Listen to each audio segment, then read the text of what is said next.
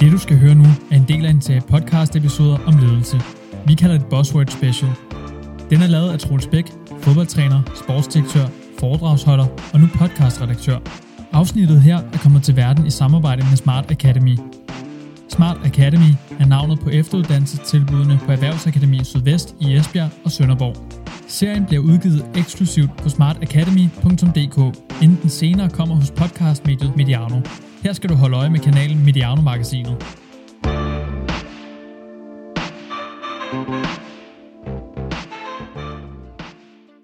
Dette er en servicemeddelelse.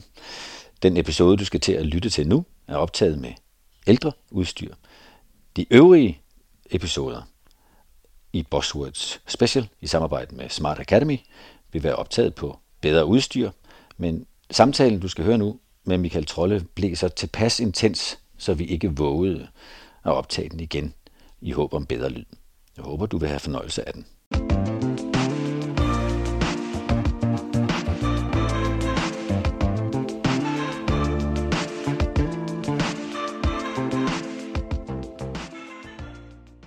Velkommen til en ny serie. Vi kalder den Buzzword Special. Den er lavet i samarbejde med Smart Academy. Det er en del af Erhvervsakademiet Sydvest, som har afdelinger i både Esbjerg og i Sønderborg. Og her vil vi sætte fokus på ledelse og kampen for at blive bedre. Udsendelserne vil udkomme først hos Smart Academy, og så et par uger senere øh, i Mediano-feedet. Og det bliver under Mediano-magasinet. Øh, du skal møde Puske undervejs fra, Sport, øh, fra Smart Academy, som øh, har deres afsendelse.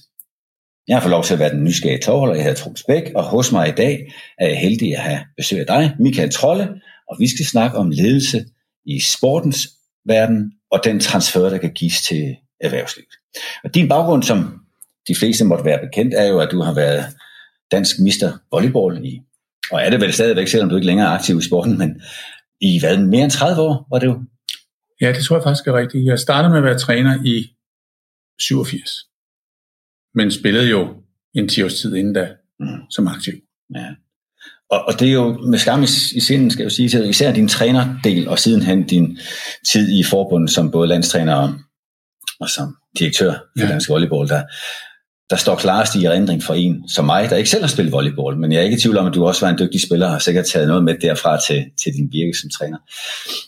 Den opgave, du stod med, da du skulle til at træne Holdes herrevolleyballhold, hvordan var den? Hvad var tiden, og hvad var deltagerne?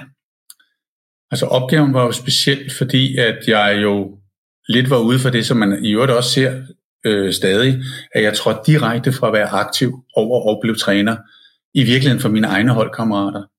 Og det tror jeg var, det var både grænseoverskridende for mig selv, men jeg var egentlig, kan man sige, afklaret med det.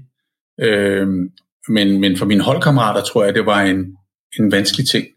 Vi havde haft en professionel svensk træner, indtil da, og før da en af mine meget gode venner, Jan Halling, havde været min træner, som var aktiv i mange år. Jeg sluttede godt nok som anfører for herrelandsholdet, havde spillet 87 landskampe og havde var et godt stykke vej i mit studie, og var vel også kendt som en sådan lidt studentikos øh, spillertype, der godt kunne lide det her med strategier og analyser og udvikle spillet, og vi må kunne gøre det her på en bedre måde. Endte op med at have lidt for mange skader, til det blev sjovt ikke at kunne træne nok til at komme videre som spiller, og tænkte, at jeg kunne nok gøre en, en større gavn på sidelinjen. Og derfor kontaktede jeg faktisk klubben selv og, og, og foreslog dem, at det ville være en rigtig, rigtig god løsning for mig. Jeg, jeg havde faktisk dameholdet også i holdet på det tidspunkt, så jeg stod jo nede i den der holdehal i 10 år, øh, fire timer hver aften, og havde både et hold og et andet hold, og vi var væk hver weekend. Vi levede dybest set i den hal med det projekt i, i 10 år. Jeg tror, jeg regner ud, at jeg har været i den hal i mellem ja, to og et halvt og tre år af mit samlede liv en periode var jeg nede i den der halv der. Men, øh, og det kan vi vende tilbage til, hvad det var, der drev det. Men, øh, men det var, sådan, det, var det, det skifte, der var. Og jeg husker ikke, at jeg var specielt god til andet, end at være rigtig, rigtig engageret. Og man ville det. Øh, jeg havde også øh, noget faglighed med mig fra, øh, jeg var midt i et universitetsstudie på biologi på det tidspunkt, og idræt. Og så var jeg sindssygt god til at planlægge og få ting til at fungere. Ikke altså, bare din egen tid, men også dem, du nu skulle være leder for. Lige præcis. Så, så det, gjorde folk, det gjorde det muligt for folk at være med. Men, men omkring teamledelse, udvikle mennesker, motivation og forstå alle de der ting der, der var jeg jo renon i fire farver, vil jeg sige. Okay, så, så det, at du var dedikeret, var den første og største egenskab, og så kunne du organisere din tid. Det tror jeg, ja. Det ville jo ikke slå til ret længe i ret mange lederskab, sport eller erhvervsliv Nej, som sådan. nej. Og, øh, hvad skulle du bygge på for at kunne blive den leder, du endte med at blive i først sporten og siden erhver- erhvervslivet? Altså jeg tror, at for det første var der kulturforståelse. Der kan man sige, der var jeg jo heldig, fordi vi i princippet havde opbygget noget, vi kaldte Holte-ånden. Som jeg Også inden du blev træner. Ja, og som egentlig hang i væggene, øh, kan man sige, og som jeg egentlig havde en mulighed for at overtage. Og jeg kan huske, jeg også sagde, jeg kan huske på den første lineup, jeg overhovedet havde med, med holdet. Altså det var også den tid, det var sådan noget med, at spillerne stod på en lang række efter en anden efter højt, så skulle man se, hvem der ikke var der, og dem, der ikke var der, der skulle de ringe til mig og, og, og, og, give mig afbud til holdet. Man melder aldrig afbud til sin træner, man melder afbud til sit hold. Og så nogle helt specielle artefakter, øh, som, var, som var en del af værdibeskrivelsen sådan set, øh, som spillerne også ville holdet. Og jeg sagde, at øh, de måtte give mig et halvt år med afstand til at bevise, at jeg godt kunne håndtere den her opgave her. Og så tror jeg, jeg har tænkt på, hvad var mine styrker, og så gik jeg ligesom ind og prøvede at bygge på det, og så prøvede at lære det andet. Og det, det kom så også ved, at jeg tror, jeg rettede mit udsyn selvfølgelig meget ind på fagligheden på universitetet, og var enormt heldig at komme i nogle fantastiske grupper der. Øh, med, de er alle sammen professorer i dag, dem jeg var i gruppe med, så Løvin Andersen, meget en kendt mand i fodboldens verden, Per Ågaard, lavede jeg speciale sammen med, han er professor i Odense i dag, biomekanik. Jens Bøjsen Møller, Mm. kom tilbage fra Norge, kan nogle ting. Vi var alle sammen som gruppe sammen, øh, så det flyttede sig hurtigt på den front. Og så var jeg den irriterende unge træner, som tror jeg tog ud til alle verdensmesterskaber og spottede de der rollemodeller, jeg havde. Hvor Doc Beal, som var den helt største på det tidspunkt, jo tror jeg måtte overgive sig. Men ham, det er den irriterende dansker, der altid satte sig ved siden af og skulle vide, hvad den forkromede vej var til verdensklasse succes. Og han sagde, Michael, der er mange måder at gøre det på. Og så var jeg jo dybt frustreret. Ja, det er jo det. Jeg tænker, som ung leder der, og træner i det her tilfælde, Ja, der er verden jo nem, øh, hvor man starter med at definere det område, man nu selv synes er det vigtige. Typisk et, man kan noget indenfor, Ja. og så har man alle forudsætninger for at være forberedt, og så er det dækkende svært for andre at bringe en ud af balance. Ja. Lige indtil man opdager, at der er mange veje til succes, og der faktisk er så meget mere end den lille firkant, du selv valgte at tegne på, ja. på dit bræt. Den frustrationsperiode må du også have været i, eller var det ikke frustration, men bare nysgerrighed, eller hvad drev du det? nej, jeg vil sige, at nej, det var, det, jeg, et spørgsmål er super godt på den måde, fordi det var jo drevet af en brændende lyst til at komme dybere lag ned i forståelsen af, hvad den her idræt handlede om. Altså idrætsgren handlede om. Og det tror jeg egentlig på en eller anden måde balancerede frustrationen, for du har fuldstændig ret. Det er jo frustrerende ikke ligesom at kunne finde ro i, at det er sådan her, man gør. Agtigt. Ja. Ikke? Øh, så, øh, så jeg lærte i virkeligheden på det tidspunkt lidt, øh, vi skal måske også ind og berøre på et tidspunkt den her Dreams and Jesus bog, som, som er skrevet med, sammen med Jim Hammond Snabe, at det var i virkeligheden øh, balancen i at anerkende eller erkende, at det rum findes ikke. Du lukker hele tiden nye døre op, så du er egentlig bare i gang med at lukke døre op, døre op men de arenaer, du kommer ind i, er, øh, giver dig så meget værdi at få lov at kigge ind i dem, og give dig muligheden for at integrere det i din måde at arbejde på, at det i virkeligheden er det hele værd. Øh, hvis man kan komme på den rejse og teste det af med, med, med alle mulige omkring sig, så, så gradvist begynder der jo at ske et eller andet. Så tror jeg, man skal have en meget god forståelse for, at, at bruge selvfølgelig enormt meget konkret viden og analyse, men du skal også være enormt dygtig til at frisætte din intuition. Og du bekendt, bekendt med det, eller bevidst om det allerede i, i, for 30 år siden, eller mere? Nej, jeg tror, jeg tror, hvis vi skal kigge på os rollen, som vi senere hen taler om, den der lederrolle i forhold til business og, og, og sport, så tror jeg, en af de ting, sport kan, er, at vi kærer os.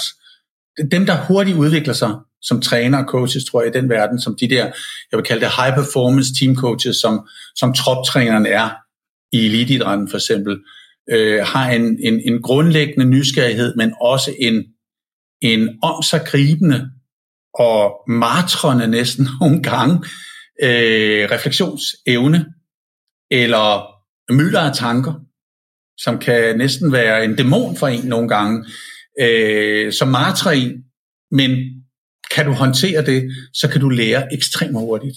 Så dybest set har jeg den holdning, at hvis du omgiver dig med et system, de der vægge i Holte, de spillere, der var der, som jo var rekrutteret fra hele Danmark, fordi de ville det her, hele deres liv, alt det var det vigtigste i deres liv. Øh, enten så lærer du at være i det og håndtere det, eller også så klarer du det ikke. Altså, der er ingen mellemvej. Du kan ikke være nogenlunde i sådan et system. Du kan enten kun leve op til systemets krav, og være i det, og så, eller også fejler du. Så var der den meget store fordel, som jeg altid øh, har været glad for. Jeg fik jo meget fripas. Det var noget nyt. Øh, der var ikke et vist krav om resultatskabelse, fordi den var hele tiden god nok. Øh, ja, det var der forskellige grunde til. Men, men øh, jeg stod jo ikke over for situationen af, at hvis vi ikke vinder 10 kampe i træk, så er jeg her ikke mere. Altså, men, men, hvis du forstår, jeg mener. Men, det er man jo ude for i andre. Men, men i takt med jeres succes, altså hvor mange 200 og hvor mange kampe i træk var det uden nederlag på dansk grund? Det var 230 kampe i træk, øh, og vi talte kun om det op mod de første 100. Altså, ja. Ja, hvis du forstår, hvad jeg mener. Fordi, ja. men, men, men idégrundlaget var jo ikke at slå en rekord. Nej. Altså dybest set, og jeg vil også godt være ærlig og sige, det kunne formentlig kun ske i volleyball på det tidspunkt. Man skal forstå, at volleyball havde noget på det tidspunkt, der hed serving point system. Mm. Det betyder, at du kunne kun score point, når du selv havde serven. Og da man i volleyball har markant nemmere ved at vinde serveretten tilbage, altså når modstanderen server på dig, så, øh, så har du første angreb selvfølgelig. Og på det tidspunkt ville gode hold mod dårlige hold vinde 8 ud af 10 første angrebssituationer, øh, eller vinde dem i den samme spilduel ved at få en nem bold tilbage, fordi du lægger pres med dit første angreb. Det er så lidt teknisk. Og det betyder, at hvis du er rigtig dygtig til den fase, så skulle du forhindre de andre i at score. Øh, så mm. dybest set vil du vinde rigtig, rigtig mange perioder, hvor du selv havde scoringsmuligheden, uden at de andre kunne score. Så, så, så i volleyball på det tidspunkt skulle du ikke være så markant meget bedre end de andre, for at du kunne kontrollere den del af spillet. Og det svarer lidt til, hvis man sagde i fodbold, at vi er så dygtige til boldbesiddelse, de andre kan ikke få fat i bolden. Dybt set. Mm. Altså de kan ikke få retten til at prøve at angribe næsten, for at score et point. Mm. Så hvis vi bare holder på bolden og scorer på de chancer, vi nu får ud af det, så kommer de andre aldrig over midterlinjen. Det er sådan lidt, så vil man kunne vinde rigtig mange fodboldkampe, eller i hvert fald spille uafgjort, men det kan vi ikke i volley. Der kan du ikke spille uafgjort. Så, så det er også forklaringen, og det er også for at være lidt ydmyg over for det. Alt andet lige, så var det en mega præstation. Fire gange var det ved at gå helt galt. Altså fire gange var vi i situationer, i en situation, hvor bolden er over de andre. De skal bare hoppe op og slå ned over os. Den kommer ikke engang, den kommer bare op på netkanten. Jeg kan lige så tydeligt huske det med DOG over i Dalumhallen. Øh, og ham, der skal gøre det, bliver øh, for vild, et mærkeligt og laver fingerslag på bolden. Altså, hvis bare være slået ned, så er der aldrig nogen, der havde talt om det. Det er også lidt tilfældigt. Men så blev I disrupted lidt øh, på øh, serving point? Ja, så, så, så, så, så, så kom der rally points score i stedet for op til 25. Mm. Øh, altså hvor, hvor der er point på alle bolde? Ja, og så er det meget vanskeligere. Øh, men vi nåede at tabe, inden det system blev indført okay. til Gentofte, hvilket var en fantastisk dag i virkeligheden, fordi at det vi jo egentlig gerne ville med det her, var at forsøge at være et lokomotiv i dansk volley. Øh, det var meget svært, den proces. Jeg var også landstræner, og var egentlig meget modigt af forbundet at, at, at have de tilgange ikke? til det, at man kunne det. Det ville være no-go i mange sammenhæng politisk. Øh, min allerbedste ven, som træner på det tidspunkt, Jørgen Breinholt, trænede Gentofte, som var vores absolute konkurrent. Og jeg kan lige så tydeligt huske, da vi da vi tæver titlen dybest set der i 96, som er faktisk det år, hvor jeg stopper i Holte og bliver fuldtidslandstræner. Der vinder de mesterskabet. Mm. Og det gav så god mening. Altså, jeg blev i virkeligheden så glad, så det var så nærmest tårne kom frem i øjnene på. Det var ham, der, altså det var ah. deres hold, ikke? der gjorde det. Vi havde også været en svær øh, periode. Vi havde kvalificeret os til Champions League og spillet hver onsdag udkampe og hjemmekampe, og spillede vi slutspil i de der faser. Så vi var, vi var godt møre, ikke? Men det var, det var fuldt fortjent, altså. Og det, det skulle jo brydes. Ja, så hvordan skulle... kunne det blive gjort smukkere i virkeligheden, ikke? Altså. Men det var jo heldigvis ikke din opgave, at det skulle brydes. Det var Nej, og heldigvis spillede vi ikke dårligt. De spillede virkelig godt. I tabte kampen, de vandt Lige præcis. Ikke? Noget af det, hæfter mig ved, Michael, i den fortælling, du kom med her, det er, at øh, du siger, at det var først i første 100 kampe, I holdt øje med den række, og siden blev det ikke det, der optog jer. Øhm, hvis vi kigger lidt på noget af det, jeg mener, man kan tage med for, eller i hvert fald lære fra sporten i forhold til ledelse, også omkring øh, resultatledelse, som er så dominerende i fodbold og volleyball og alle andre sport, ja. det er, at, øh, at man, man ret hurtigt når frem til, at øh, hvis kun der er et resultat, så begynder det at knibe lidt med udviklingen. Ja. Hvis man vælger at tro på, at udviklingen i sig selv implicit fører til forbedrede resultatmuligheder, så har man, så har man større chance for at have en vedvarende succes. Et eksempel, du nævner du, at I ikke talt efter de første 100 kampe, hvor mange nu var op på. Den klassiske historie med, Uh, Muhammad Ali, der blev spurgt om, han skulle være en legende, legende i, i sit-ups i mavebøjninger, hvor han blev spurgt, hvor mange kan du tage, hvor han skulle have svaret noget i retning af, I don't know, I only start counting when I'm done. Ja. More or less. Ja, ja. Uh, og, og jeg kan huske, i mit eget virke som fodboldtræner, mm. en gang har snakket med en meget prominent norsk fodboldklub om ansættelse, hvor jeg kom til ret dumt, synes jeg jo nu, og spørger dem, hvad så er jeres målsætning? Mm. Og de kiggede forundret tilbage og sagde, ja, altså, det, det arbejder vi ikke rigtig med, for vi finder områder, vi gerne vil udvikle hele tiden. Ikke bare fra sæson til sæson, men fra skridt til skridt. Ja. Og så har vi lagt mærke til, at det som en naturlig konsekvens har, at vi rigtig tit vinder. Ja, ja det er det. Og, og, og det at stille sig et KPI op, som man skal sigte så hårdt efter, virker efterhånden som om, at sporten for længe siden har, har fundet ud af at overgå det som mål. Ja. Ja. Er det også din betragtning på sporten? Helt klart, og jeg har, og jeg synes, jeg, altså jeg oplevede jo, at grund til, at jeg tidligt begyndte at, at, at, at, at tro på den del af det, er, at jeg ville ikke opgive mine drømme. Mm. Altså nogle af de ting, som, som, som, som vi gerne ville på det tidspunkt, der ville have været afmonteret af en strategisk øh, målsætning, hierarkisk planlægning. Ja. Det havde ikke kunne lade sig gøre så. Fordi vi havde været nødt til at, øh, at lave en plan med udgangspunkt i der, hvor vi var. Øh, og hvis den skulle være realistisk og opnåelig, øh, så var den meget hurtigt blevet irrelevant i forhold til vores egen drømme. Vi ville meget længere. Øh, og der hvor jeg opdagede det, og, og grunden til, at, at Jim Hammond Snape og jeg virkelig skriver Dreams and Details, at det, der interesserer Jim, er jo, at jeg fortæller ham historien om, at jeg havde en drøm om, eller vi havde en drøm om at få lov at spille med de bedste spillere i verden. Altså ikke slå dem, ikke nødvendigvis, men at få lov at være i samme arena.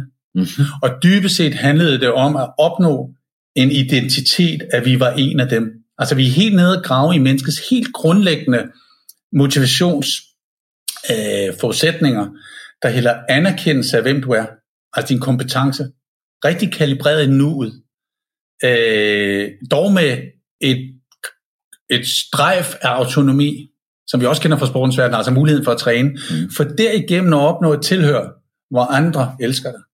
Det er menneskets grundlæggende forudsætning for meningsdannelse.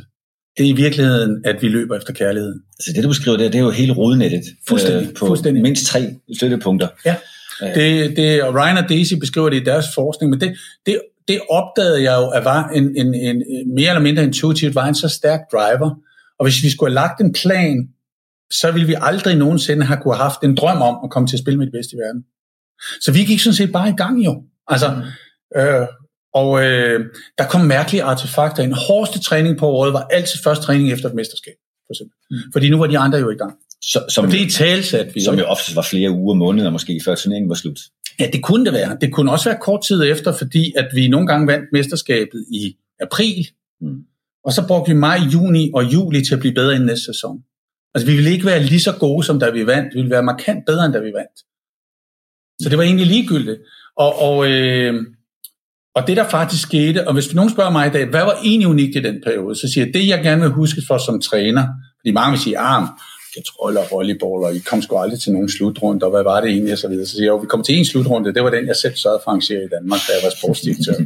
så, så var vi i hvert fald forskvalificeret. Nej, men, men, øh, men, men det der jo rent faktisk skete, som var ret fantastisk, og som jeg synes understreger, hvor meget potentiale der er i den tænkning, vi kender fra sportens verden, det var jo, at da jeg tager øh, Holtes herrehold i 87, der bliver skiftet rigtig mange spillere ud af min egen generation.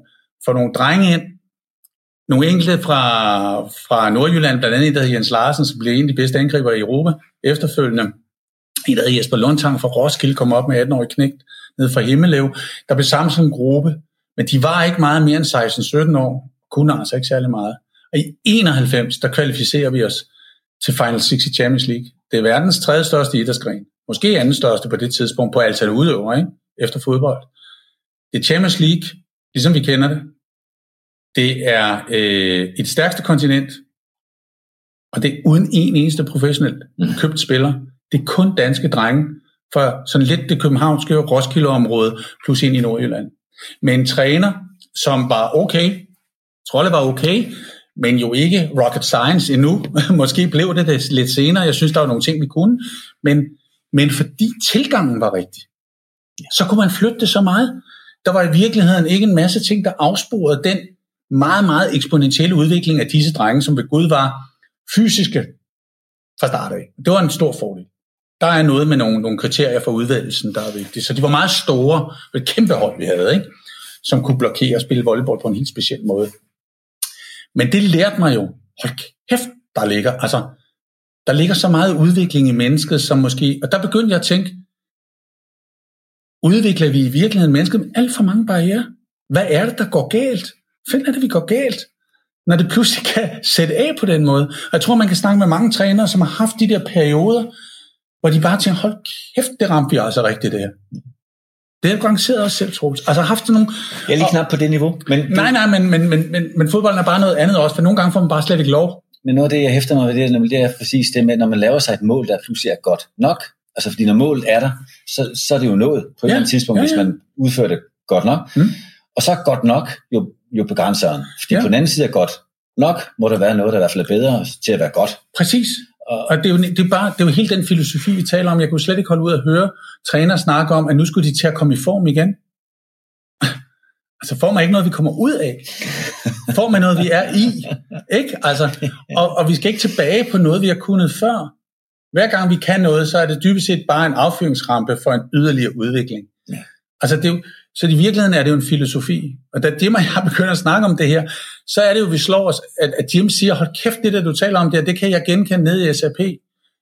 Han var jo software-mesteren dernede, ikke? second to none sammen med Bill McDermott og Hasso Plattner i hele den der SAP-transformation fra 10 til 14, hvor de jo fuldstændig stikker af med den virksomhed der ved at gå på cloud. Det, det er en lang historie, den bog, men hvor han siger, det der, det kan jeg genkende, siger han så. Men det er kun sket på nogle helt specielle tidspunkter hvor vi ramt lige det der, vi vidste, nu, nu forstår jeg, siger Jim, bliver jo rigtig glad for, at han er absolut en af de dygtigste, vi har på, det, mm. på sit felt, som erhvervsleder og bestyrelsesformand, hvor han siger, nu tror jeg, jeg begynder at forstå, hvad det var, der skete. Og en af pointerne der, og den håber vi vender tilbage til ja. lidt senere i udsendelsen, er også omkring netop at, at være markedsførende, markedsledende, mm. som SAP var i, ja. i 10, ja. og så alligevel at vælge at lave så stor en ja, genopfindelse af deres ja. egen forretning. Og det er simpelthen fordi, de har en formand, der siger, uanset hvad, uanset hvordan det går, ja. så genopfinder vi virksomheden mindst hver fjerde år. Mm. Altså, ja. og, og det er derfor, jeg synes, at, at, at hele den tilgang er så meget sport i virkeligheden. Men at jeg så må sige, at der er rigtig mange sammenhænge i sportens verden, hvor det ikke er sådan, og jeg synes det er forkert. Og så er der også steder, hvor det ikke er sådan, hvor jeg ikke synes det er forkert, hvor jeg synes det er synd, fordi man ikke får lov. Så i virkeligheden er der ret mange trænere, som er øh, som jeg tror forstår det her, men faktisk grundet vilkårene ikke får muligheden for at arbejde på den måde. Og derfor er det jo lidt spændende. Altså en del af historiefortællingen er også, at en af mine allerførste klasser, jeg underviser på, på Institut for Idræt, jeg blev ansat på Institut for Idræt, før jeg selv var færdig som kandidat. Og det var sådan lidt problematisk, fordi når folk så skulle til eksamen, så kunne jeg ikke få dem til eksamen, sådan nogle ting, så var nogle andre skulle. Det var et meget mærkeligt system. Og jeg var fastansat, men havde overlov for 70% af min stilling. Det kunne man godt. Mm. Det var Bio Pejdersen, der var inspektor på det tidspunkt, og Jorberg Sørensen, så de synes det kunne trolle godt. Og så fik jeg lov til det, og under, vi startede med at undervise min egen klasse i volleyball, og så fik jeg nogle hold efterfølgende. Og et af holdene var Kenneth Heiner. Ja. Og Kasper Juhlmann. Ja. Kendt fra fodboldens verden. Ja, ja. Og Mette Blok, og oh, Jens Bøjsen, og Torbjørn Sindballe. Alle de, der har været inde over, dem har jeg holdt kontakten med. Og de har haft den samme, altså mange af dem har haft den, lidt den samme, altså noget af Kaspers tror jeg interesse, ikke at jeg på nogen måde skal hæve mig op til at være en, en, en mentor for det, så var vi dog nogen, der begyndte at tænke i den retning allerede dengang. Også nogle af de unge studerende der. Så hvis vi taler med Thomas i dag, eller med Kasper, så er det det samme, vi taler om. Og det, det jeg tænker, når du nævner det, det er, hvem er det, øh, man i sportens verden egentlig konkurrerer med eller mod? Er det de andre i feltet, i ligaen, eller eller er det noget større end det? Er det sig selv sit eget nuværende begrænsende niveau? Men, men øh, man konkurrerer med sig selv om at udvikle en værdi, udvikle en værdi af selvet, som andre mennesker elsker. Det er det, er det, det som virksomheden kalder deres narrativ? Eller ja, deres, og man kan sige, Ja, det er i hvert fald meget vigtigt for de medarbejdere, der er der, kan se sig selv i det. Mm. Fordi hvis de skal føle tilhøre den virksomhed, så kan de jo rent faktisk kunne forstå, hvor præcis de gør en stor forskel i virksomhedens mulighed for at opnå sin ambition eller opfylde sin drøm, øh, og at de er set for det, og de bliver anerkendt for det, eller hvis vi kan få lov at bruge et engelsk begreb love, fordi det er bedre end vores kærlighed. Der er mange diskussioner af vores kærlighedsbegreb i Danmark, som er enormt forvirrende, specielt i øjeblikket. Der er nogen, der siger, at betingelsesløs kærlighed ikke eksisterer. Det er ikke rigtigt i min optik. Det gør det til vores afkom. Det er en biologisk meget smart ting. at vi kan lide vores egne børn bedre end naboens. Øh, men ellers er meget til forhandling nu om dagen, ikke? Jo, meget. Ja. Men, men jeg tror fuldt og falsk, og vi kan også kalde det øh, anerkendelse. Og der er det meget vigtigt, at virksomheder i dag rent faktisk har en måde at drive virksomhed på, således at det bliver tydeligt for den enkelte medarbejder, øh, hvor vedkommende gør en reel forskel. Af den simple grund, at det har en stor betydning for den medarbejder at få anerkendelsen og kærligheden for at være denne vigtige brik i dette spil. Og hvis det bliver usynligt, eller hvis det kommer til at blive udlevet på en plan, som er irrelevant i forhold til, hvordan virkeligheden udvikler sig, så opstår der jo meningsløshed. Og så opstår der den situation, at man holder op med at være drevet af de bedst tænkelige motivationsmidler, som jo er den integrerede, meningsdannende motivation. Altså, jeg er rigtig i det, vi gør. Så er der nogle andre elementer af det. Jeg er okay, fordi jeg gør det for nogle andre. Det kan man godt føle lidt for sine børn, eller det holdt man træner en gang imellem. Eller jeg er skyld, jeg skylder nogen noget, altså den dårlige samvittighed. Og de virkemidler er meget stærkere faktisk, end jeg er nødt til at gøre det for at få en belønning. Men, men det, nu snakker vi lidt om, om uh, motivationsstrukturer, mm. øh, vel sagtens. Ja. Øh, og øh, rent bortset fra, at du kender også det japanske begreb, tror jeg, ikigai, hvor, hvor man har fundet ud af, hvorfor man lige, og nu kan jeg ikke huske, hvilken by det er, eller hvilken område det er i Japan, hvor de bliver utrolig meget ældre end, end verdensgennemsnittet. Mm. Ikke kun i sammenligning med tredje verden, men også i forhold til, til Japan og første verdensland. Ja. Og det er så med det her ikigai som forklarende element, nemlig de har et større formål og tilhørsforhold. Ja. Men, men hvis man kigger ind på motivationsstrukturerne, mm. øh, med det, den erfaring, du har fra henholdsvis sporten og nu også mere og mere i erhvervslivet, øh, er der en væsensforskel i den dominerende form, hvis der er en, øh, hvis de karaktertræk, der er ved motivationen i sporten, sat over for, for erhvervslivet? Ja, fordi at øh, de to ledelsesfilosofier, vi anvender hvis de er brugt sådan markant, øh, fordi det er jo selvfølgelig øh, nuanceret inden for de to domæner, så har vi jo troet, afledt af industrisamfundets øh, lærdom og, og traditioner, at vi skulle lave målsætninger, planer, øh, stepstones, KPI'er, vi skulle opfylde og eksekvere på det. Og så har vi placeret mennesket som en ressource på det. Og det vil sige, at du egentlig har været ret fastlåst i en speciel model, og, øh, og specielt hvis det ikke har passet i øvrigt, fordi det er jo det, der er svære nu med disse øh, gamle strategiske tilgange, de passer jo ikke i den moderne verden, vi lever i i dag. Øh, det er derfor, vi skrev Dreams and Details, det var sådan set for at komme med et korrektiv til det. Men i, men i sportens verden, og det vil sige, i de systemer, nu skal jeg lige sige, i business-systemerne har det været meget noget med, at man for at få medarbejderne med på det, i virkeligheden forsøgte at få dem rigtig placeret i forhold til den der ressource, de nu var, og så kontrollerede man dem på, om de nu opnåede det, de skulle. Og hvis de opnåede det, de skulle, så kunne alle være glade for det. Men det lå der normalt ikke ret meget udvikling i, fordi de var en ressource. Så dybest set skulle de jo sådan set bare slæve kul fra A til B, kan man sige, så var det med en vis hastighed, så var det, hvis vi sådan er helt tilbage, ikke? Mm. så var det sådan set okay. Og det problemstillingen i det er jo, at, øh, at det vil sige, at du egentlig bare kun motiverer folk på, om de opnår et eller andet fastsat punkt, øh, som ikke flytter sig. Og problemet ved det er jo rent faktisk, at hvis du fra start af skal motivere mennesker for det, og det handler om at arbejde af en byrde, og ikke noget, man har en glæde ved, så kan du jo forhandle byrden. Hvis du kan forhandle den langt ned, så bliver det nemmere at gå på arbejde. Men der er ingen, der rigtig kommer til at anerkende dig for det, fordi du kommer jo ind bare til at opnå noget, som i virkeligheden ikke er så vanskeligt måske. Og, og mindre og mindre. Ja. Og mindre og mindre. Øh, og det bliver et helt forfærdeligt system, hvis omgivelserne udvikler sig, fordi så bliver du rent faktisk mindre og mindre anerkendt for det, du gør, fordi det er ikke kalibreret i forhold til den virkelighed, der eksisterer. Så, så du glider faktisk ned ad motivationskontinuumet. Og i sportens verden har man jo en anden tilgang til det, fordi man vil egentlig gerne, hvis man er en moderne toptræner, øh, gøre folk, øh, kan man sige, kapable til at, at spille det spil, som udfolder sig meget, kan man sige, tit og ofte, specielt i fodbold, uforudsigeligt. Og det vil sige, det handler egentlig om hele tiden at udvikle folk maksimalt på deres rolle, på de evner, de har, i samspillet med andre. I virkeligheden at kunne være det, der i, med et fint ord kalder kaldes modstandsdygtig eller resilient i forhold til den kompleksitet, du kaster folk ind i. Så hvis du nu tager fodbolden som et godt eksempel, så det, jeg vil sige, det aller, allermest afgørende, det er jo dybest set, at en fodboldspiller et kender reglerne og rammerne for fodbold. De er nogle gange nogenlunde, men der er også nogle rammer for, hvordan vi spiller på vores hold, og hvordan det Og så forstår fodboldspillet. Altså, hvad er det, jeg er i? Kan jeg både forstå det inden, hvad er det, jeg skal kaste mig ind i, og kan jeg forstå spillet, som det former sig, og kan jeg nogle gange forudsige spillet, eller kan jeg skabe en udvikling af spillet, som giver en næsten forudseenhed, der på en eller anden måde er sådan lidt øh, pre øh, forudset i en eller anden måde.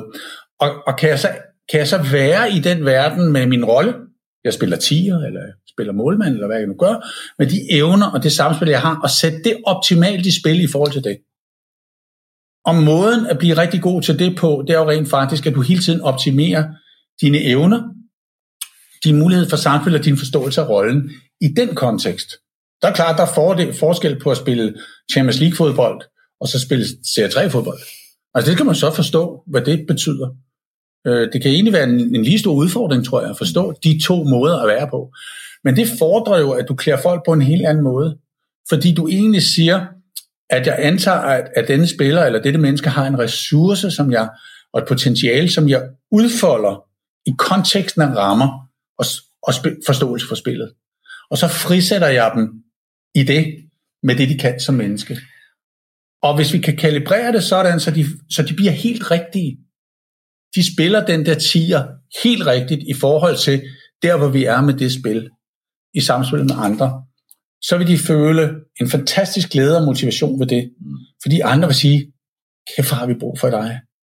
Altså, hvis du ikke var der, så kunne vi andre jo heller ikke. Så dig kan vi godt lide. Dig vil vi gerne kramme, hvis vi må kramme øh, for det. Det opnår du ikke i det andet system. Og det er jo den, man har fejlet i industrisamfundet. Man har simpelthen ikke fået lavet den transformation af ledelsesmodel over til en model, der i højere grad håndterer en moderne forretningsverden, og som i virkeligheden dybest set ligner sportens. Øh, og det havde jeg svært ved at komme ind i og forstå, indtil jeg mødte Jim Hammond nabe, som sagde, Michael, det er ikke dig, der har misforstået det. Det er os, der skal til at gøre det meget, meget mere i den retning. Så jeg kan ikke forstå det, Jim siger så, for jeg holder rigtig mange foredrag for erhvervslivet. Når jeg går ud, tager de mig om skulderen og siger, øh, Michael, super interessant. Nu skal vi forklare dig, hvorfor det ikke er sådan i vores verden. og det har jeg troet på. Ja. Det tror jeg ikke mere på. Nu tror jeg, det er ret ens. Ja, og, hvis det gørs rigtigt. Og, og så, så, hvis jeg nu korrigerer mig, hvis jeg ikke har hørt ordentligt efter, men det, som jeg synes, jeg hører, det er netop, at fordi at sportens verden er så bevidst om, at aktørerne slippes fri, med mm. godt nok en, en struktur, et ønske, ja. men en plan kan du ikke garantere, fordi der er så mange modstandere og så meget øh, samspil, ja. mm. så planen må du undervejs opgive mod at bytte det for et større fælles billede, en drøm om noget, der skal opstå undervejs. Ja.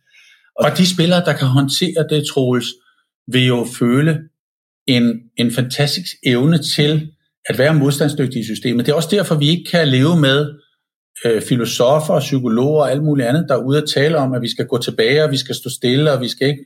Altså, livskvaliteten for det moderne menneske er at kunne leve i den moderne verden håndtere den. Og det er jo at, at være resilient, modstandsdygtig, kunne klare det.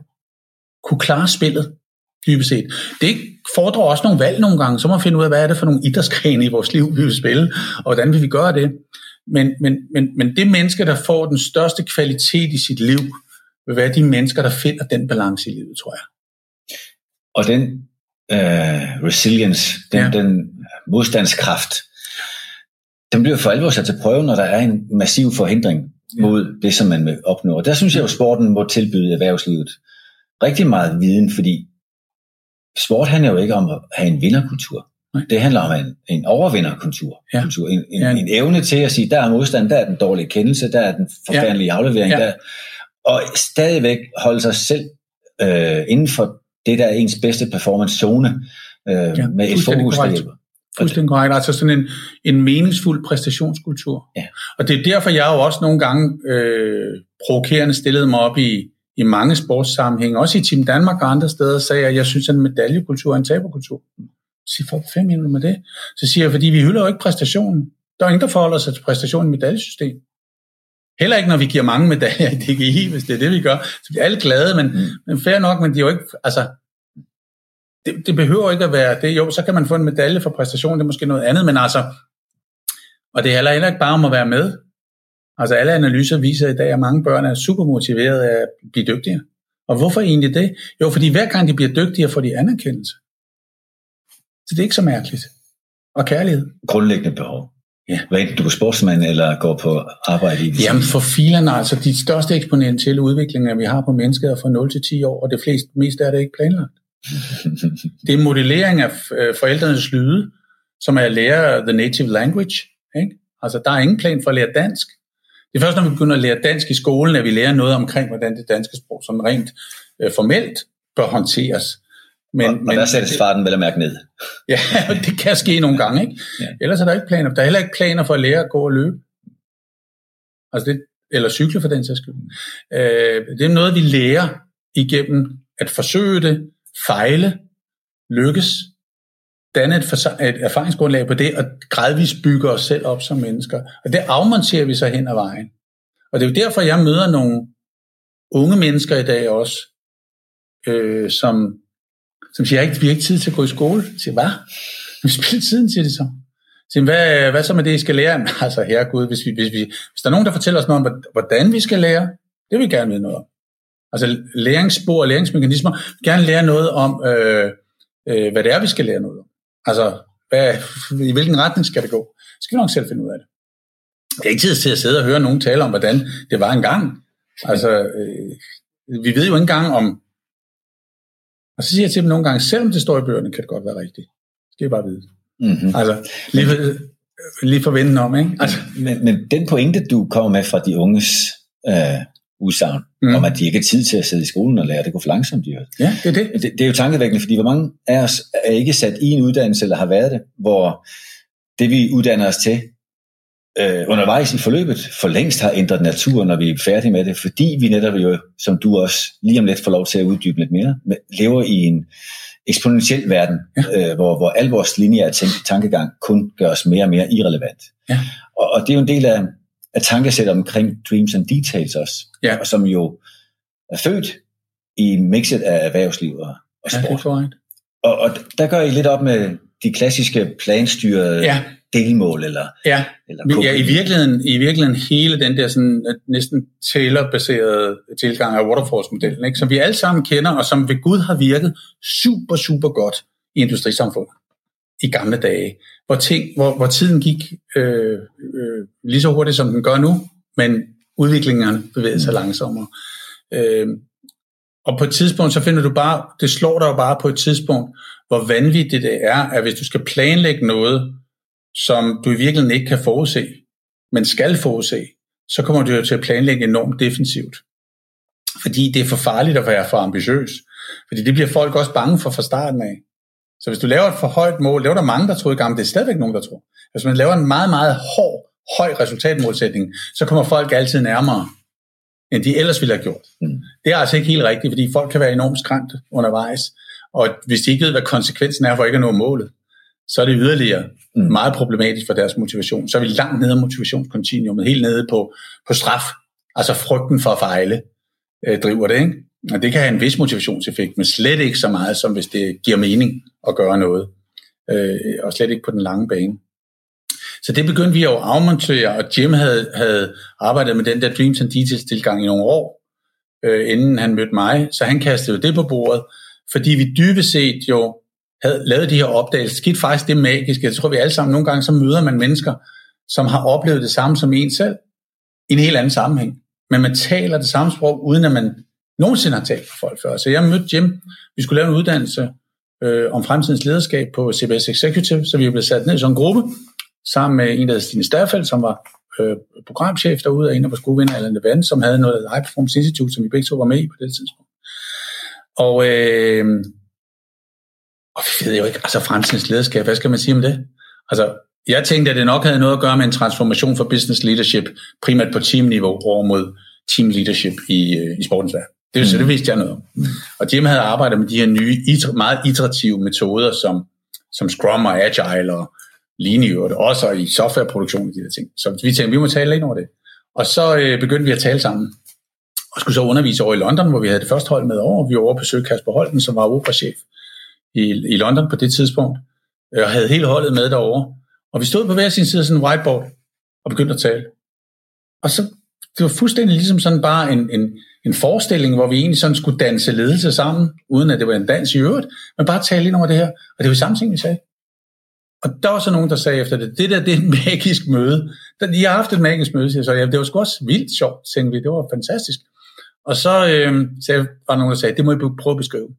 Så gav vi os selv den opgave at sige, er det nu bare palaver det her? Altså, øh, der er så mange, der taler om den her verden, der udvikler sig, alt er eksponentielt, bum, bum, bum. Er det bare noget, der står alle vejen, eller er det virkelig sådan?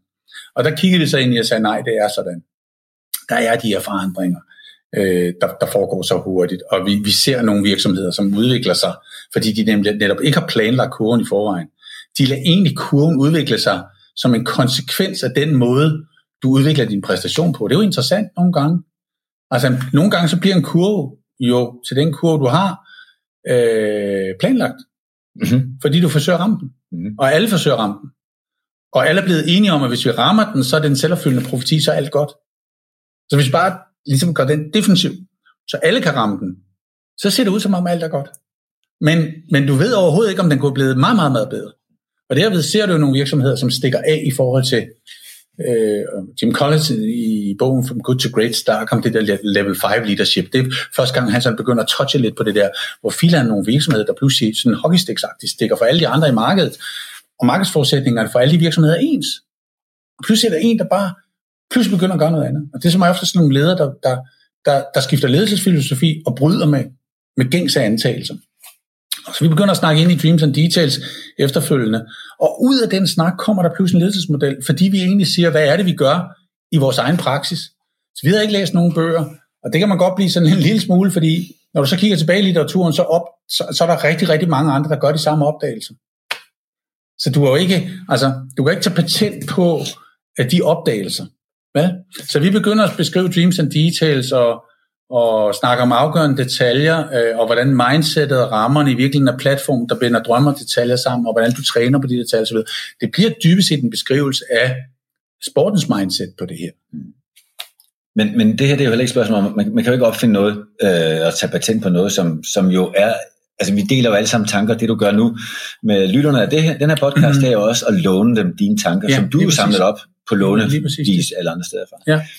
Det, der, det, der bare øh, slår mig lidt her, det er, øh, når man skal frigøre kollegaen, medarbejderen, mennesket, men i det her arbejdsrelaterede øh, form, øh, medarbejder, frigøre dem. Øh, er der så nogen bekymring omkring, hvilke ressourcer, mm. der vil øh, blive fribragt, frigjort der? Er der, ja. er der kan, man tænke, ja. Kan man tænke negative konsekvenser? Ja, det, det synes jeg godt, man kan. Altså, altså meget ulig den tankegang, der i øvrigt ligger i Dreams and Details, ja. vi starter med at finde faldgrupperne. Men... Ja, ja, ja. Ja, altså man kan sige, at i første omgang, så øh, er det godt at starte med et, et blankt stykke papir nogle gange i virkeligheden, ikke? Mm. Og sige, altså det vi jo gør dybt set, det er, at vi, vi starter med at have en meget indgående snak om, hvad er fremtidens arena, hvor skal vi spille? I, i business language vil man jo bruge, hvad er, hvad er værdikæden? Værdikædeanalyse, ikke? Så laver mange den fejl, at de laver en værdikædeanalyse af, hvordan det ser ud nu. Vi skal jo forestille os, hvad fremtidens værdikæde bliver. Eller hvad er det for en slags fodbold, vi skal spille i fremtiden? Mm. For hvis det er den arena, vi gerne vil spille i, så skal vi ikke øve os på nutidens fodbold. Så skal vi nå ud på fremtidens fodbold. Og det samme med share wallet, altså hvor mange har så lyst til at komme hen. Jeg plejer at sige, hvor, hvor mange har lyst til at komme hen til den kaj, hvor vores skib ligger til. Altså den kaj, der blev bygget, mens vi sejlede derud. Fordi vi godt vidste, at havnen ville blive udbygget med disse nye kajpladser til disse nye skibe, der kom ind, der havde nogle helt nye dele af værdikæderne med, som var i den her arena. Og lagde til det, og det var så jo det, alle blev over og sagde, hvor er det dejligt, I kommer med de her ting. Det er det, vi har ventet på. Og de gamle kajpladser er tomme. Der er ingen, der ligger til der mere. Og de skibe, der var der, sejlede ud og gået ned. Og det vi egentlig gerne vil med ambitionen, det er jo synes, sådan set at tale om, hvordan vi gerne vil ankomme i fremtiden. Altså, det er jo noget andet end at skabe et resultat. Det er jo, det er jo dybest set at ankomme i, øh, i forlængelse af en inspirerende rejse, som både er inspirerende for dem, der tager med, og for dem, der er i virkeligheden forudsætningerne for, at du kan rejse. Nogle gange er der nogen omkring dig, shareholders, ikke? Øh, øh, som, som, øh, som i en eller anden forstand er, er dine forudsætninger.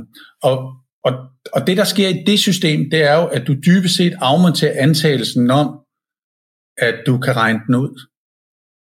Ikke? Og det der, det, der er farligt nogle gange, det er, at vi tror, vi kan regne den ud. Men det kan vi ikke. Vi kan ikke regne den ud. Men vi kan gøre det muligt for os at bevæge os derud, og så senere hen find, finde ud af, at vi, vi, vi fandt vej. Så vi har ikke regnet den ud fra starten af. Så når nu man tager afsted øh, på den rejse i retning af den drøm, man ja. kan forestille sig og kommunikere til de andre involverede, ja. så, så er det jo en sårbar proces, fordi alle kan jo vælge at trække en anden retning. Ja. Men, men har man delt drømmen? Ja, det er, det er fuldstændig afgørende. Altså, hvis jeg kigger på, på vores tilgang til det, så toplederens ansvar, det er jo i virkeligheden i virksomheden, at kunne formulere drøm. Sætte retningen. Beskrive ambitionen som sådan, vi ankommer, og hvorfor det er inspirerende. Så har vi en platform mellem drøm og detaljer. Drømmen er oppe i toppen, detaljerne i bunden. Så har vi en platform i midten, som hedder mindset og rammer. Og mindsetet og rammerne er dybest set der, hvor toplederen og teamlederen møder hinanden og forhandler. Hvordan er oversættelsen af drømmen ned til holdet? Det er mindsetet. Hvordan tænker vi at spille det spil? Hvordan tænker vi at arbejde med denne virksomhed? Således, at når jeg om lidt møder mit hold, siger teamlederen eller funktionslederen, så skal jeg jo kunne forklare, hvordan vi skal spille spillet. Jeg har et hold her, der skal spille det mindset på nogle givende rammeforudsætninger, for vi rent faktisk kan, øh, kan ramme ambitionen. Og der er det sjovt nogle gange i det møde, at finde ud af, at nogle gange kan, kan det også være begrænsningernes kunst. Altså, der, altså øh, nogle gange så kan vi, for eksempel så i SAP, i Jims situation, der var det jo, at deres mindset var, at de ville nå øh, 15% af verdens befolkning. En milliard mennesker med deres software. Og så sagde folk jo, at, øh, og det var lige der, hvor de skulle gå på cloud, og de havde haft de her store mainframe-systemer øh, øh, med, øh, i kælderne og køle systemer omkring sådan en megacomputer i kælderne hos virksomhederne. Og så sagde softwareingeniøren, det kan jo ikke lade sig gøre. Nej, sagde så. Det kan det ikke. Ikke med den gamle måde. Jamen, så er vi nødt til at gøre det på en anden måde. Det er en god idé. Jamen, så kan vi jo slet ikke øh, beskrive software, som vi har gjort før. Så må vi gå direkte i gang med at programmere det. Altså, eller frem for at gå direkte i gang med at, at træne det, ikke? Og siger, at vi kan slet ikke lade gå så lang tid, før kunderne kommer ind og prøver, om det er noget, der de synes er interessant. Jamen, så træk dem tidligere ind. Vi er også nødt til at teste undervejs. Og der opdagede jeg nogle ting. TV Drama, som jeg var ude hos hos Ingolf Gabold i to år, det var sådan set hemmeligheden bag at vinde Emmy'er det var, at de, de mens de skrev og producerede, lod folk se det, fordi de startede med at lade se søndagsdramatik, da de har produceret øh, femte afsnit i forbrydelsen. Men der var 10. Og så kunne de begynde at se, hvordan folk agerede på det her. De involverede skuespillerne, de lod forfatteren være kongen af det, så vedkommende kunne egentlig skrive det undervejs. Øh, det blev ikke skrevet færdigt alt sammen, og så var der en producent, øh, som efterfølgende sagde, jeg ændrer lige på nogle scener og sådan noget, fordi jeg synes noget andet og sådan. Han, altså, de lavede alle de her ting her, som hedder One Vision, var deres sådan måde at kigge på. Lidt den samme måde at gøre det på. Og jeg tror, det er, at det er i mødet på den platform med mindset og rammerne, hvor at teamlederen i virkeligheden får retten til at sige, okay, men så forstår jeg mindsetet, og rammerne er sådan her. Og det kan nogle gange være den her begrænsning også, at Peter Langdal kom i gamle dage på, så jeg skal have 30 skuespillere til at spille, øh, øh, jeg ved ikke, om det var Christian 3. eller Henrik Norden, eller hvad det var. Og så siger Henrik Hartmann, øh, Peter, du kan få en. Fint, sagde Langdal så. Skal vi fylde teateret op resten af sæsonen? Jamen, vi har kun til en skuespiller. Så tager jeg Jesper Christensen, og så laver han en monolog på tre timer. Han blev en kæmpe succes. Fordi, at du laver det benspænd, at den antagelse, du har om, hvad der skal til, der ændrer du din platform i rammesætning og mindsetet, så du er alligevel nede på de afgørende detaljer for at nå ambitionen. Genfinder dig selv og din måde at gøre tingene på i en fuldstændig anden kontekst.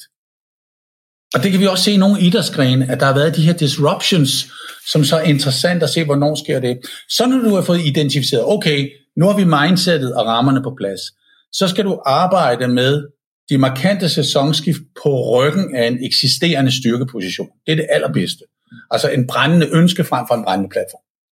For at kunne løfte dig selv fra det. Men det er faktisk en yderligere vanskelighed. Fordi jo bedre det går, jo sværere har mennesket ved at have lyst til. Og derfor var det jo fint, er det fint, når man har nogle artefakter. Altså det der med i Holdæk, at det var hårdeste træning året, dagen efter, at man havde vundet mesterskabet. Ikke? Altså den der, eller øh, at man, man i, i SAP der sagde, uanset hvad, så, ja, så skal vi genopfinde os selv hver fjerde år. Som om vi nærmest var gået rabundus. Altså. Mm. Og logikken bag det, det er, at al planlægning er lineær betonet. Præcis. Og al udvikling omkring os i Disruption 2020 er eksponentielt. Ja, og det kan du ikke forudsige. Du kan ikke forudsige de der eksponentielle udviklinger. Altså ikke særlig godt i hvert fald. Og hele det her er noget med at forstå mennesket bag. Fordi hvis du ikke kan forudsige noget, og du bedømmer mennesket på noget forudsigeligt, så får du dem aldrig til at gå efter det uforudsigelige. Det skal man så lige forstå, at hvis du binder mennesket op på kærlighed omkring at opnå noget planlagt, så bliver det der.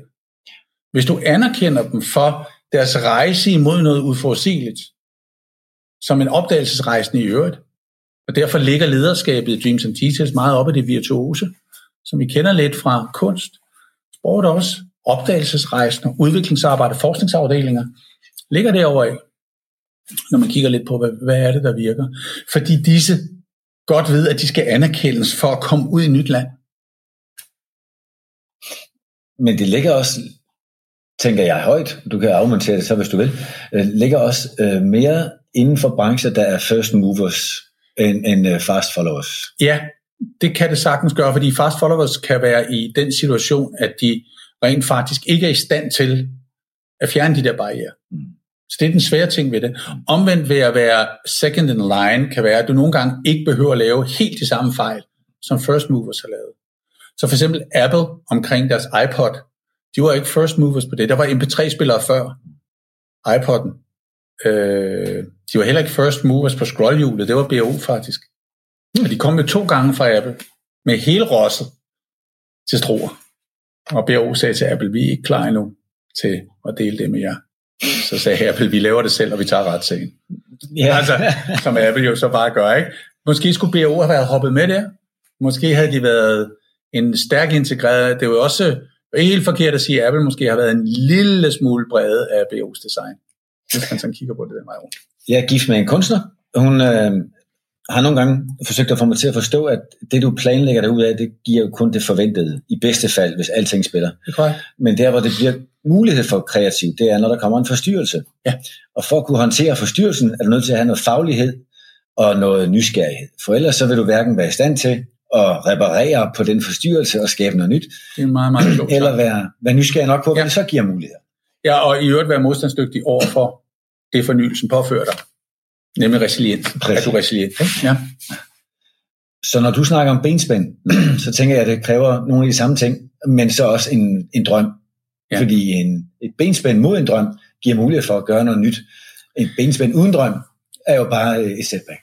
Lige præcis, og det er rigtig, rigtig, rigtig vigtigt det her, fordi at vi jo så siger, dreams and details, hvis man kigger på det, fungerer jo først, når drømmen er så inspirerende, at den rent faktisk skaber et ekstremt brændende ønske. Og lyst til at overvinde. Ja, og det, øh, og det øh, er meget, meget, meget bedre end en brændende platform. Mm. Og det, som din kone siger, der også er virkelig rigtigt, som jeg tror mange kunstnere kan, det er, at frisætningen, altså det vi lige har talt om, der fordrer, at du frigør dig ved at være resilient, og ved at kunne håndtere benspænd og så videre, det er rent faktisk, at du kan noget, som du gør dig modig. Så du kan ikke være, du kan ikke være skidt til ting. Altså, du er nødt til at være sådan rimelig kompetent inden for dit felt. Så, så der var en, en, en, en, en instruktør på et tidspunkt, Finn Hesselager, som, som, fra, fra, fra skuespilkunsten, som lærte mig det her med, at ja, Michael, alle kan spille egens teater, ikke? siger han så. Og de fleste kan faktisk også, hvis de har et rimeligt talent, blive en, en dygtig skuespiller. Men kan de frisætte skuespilskunsten? Kan de sætte sig ind i det frirum, hvor de rent faktisk bliver karakteren, bliver rollen. Og når jeg havde snakket med Gabold, så var det det, han sagde, det er derfor, vi bruger nogle af de her dygtige danske skuespillere. Fordi målet med at bruge Mads Mikkelsen er, at der skal ikke gå meget mere end en halv serie med ham. Så snakker folk ikke om, det er Mads Mikkelsen, der spiller rollen. Så snakker de om den person, han spiller. Og det kan de, skuespillere, der kan det her. Og det er derfor, vi bruger dem, og derfor gør det ikke noget, at det er mange af de samme, fordi de forløser faktisk øh, det andet. De sætter sig selv fri i rollen, og det er også derfor, at den der periode, hvor jeg arbejdede med den kongelige ballet på det kongelige teater, øh, også en periode, at det var så fantastisk at komme ind, og det var en del af arbejdet jo, at se flere forestillinger, mm. og hvor nogle enkelte af forestillingerne blev, blev balletkunst, men det var den samme forestilling hver aften. Men der var bare to solodansere der den aften, og du kan simpelthen, du kan ikke forklare det. Og vi oplever det også i sportens verden. Vi oplever, når der kommer de der kunstneriske øjeblikke, hvor alt går op i en højere enhed, så kan vi ikke rigtig blive enige om, at vi skal kalde det kunst, eller hvad vi skal kalde det. Men det er i hvert fald en eller anden form for magi i frisættelsen af menneskets samspil og kapacitet i at håndtere den virkelighed, man er i lige der. Helt fantastisk. Og være til stede og være opmærksom på det, der er lige nu. Ja, lige præcis. Du berørte noget omkring, du nævnte Mads Mikkelsen, eller det at arbejde med, med skuespillere, der er parat mm. til at, at lede efter skab det, udnytte det frirum, der er til at se, om man kan forstørre det felt, Ja. man arbejder i. Ja, ja. Det lyder igen som en snak om motivation, og jeg kan love dem, der lytter med her, at det bliver emnet for den næste podcast om 14 dage. Motivation af den enkelte og, og af teamet. Og, øhm, og der kommer vi blandt andet også til at snakke om nogle af de erfaringer, som hører til den kongelige ballet. Helle Hein har skrevet en bog om primadonna-ledelse, og, og den vil man så kunne høre Helle snakke mere om om 14 dage. Nu vil jeg gerne sige tak først til dig, Michael, for at dele dine tanker og dine betragtninger på lederskab i sport og i erhvervslivet, og selvfølgelig vil vi også gerne takke jer, der lyttede med, og takke Smart Academy for, at vi får lejlighed til at lave øh, det her samarbejde, og vi håber, at der er nogen, der vil følge med i de kommende afsnit, der vil komme til at strække sig hen over hele efteråret og igen efter jul. Tak for nu. Du har lyttet til Buzzword Special. Afsnittet her er kommet til verden i samarbejde med Smart Academy. Smart Academy er navnet på efteruddannelsestilbudene på Erhvervsakademiet Sydvest i Esbjerg og Sønderborg. Serien bliver udgivet eksklusivt på Smart Academy, inden den senere kommer hos podcastmediet Mediano, hvor du skal holde øje med kanalen Mediano-magasinet. Tak fordi du lyttede med.